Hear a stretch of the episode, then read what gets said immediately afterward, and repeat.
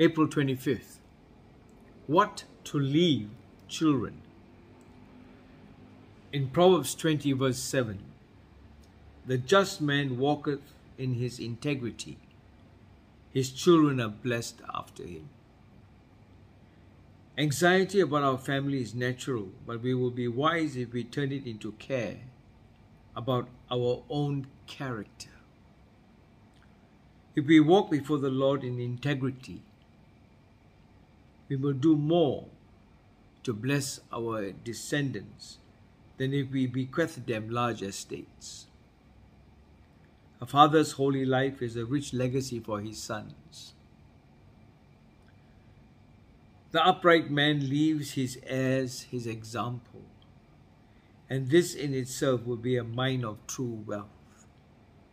How many may trace their success in life to the example of their parents? He leaves them also his reputation. Men think all the better of us as the sons of a man who could be trusted. The successes of a tradesman of excellent repute. Oh, that all young men were anxious to keep up the family name.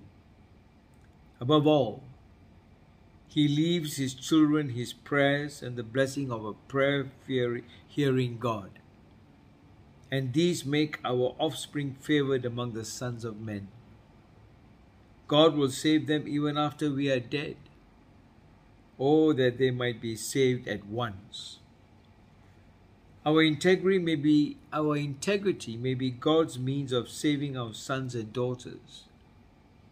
If they see the truth of our religion proved by our lives, it may be that they will believe in Jesus for themselves.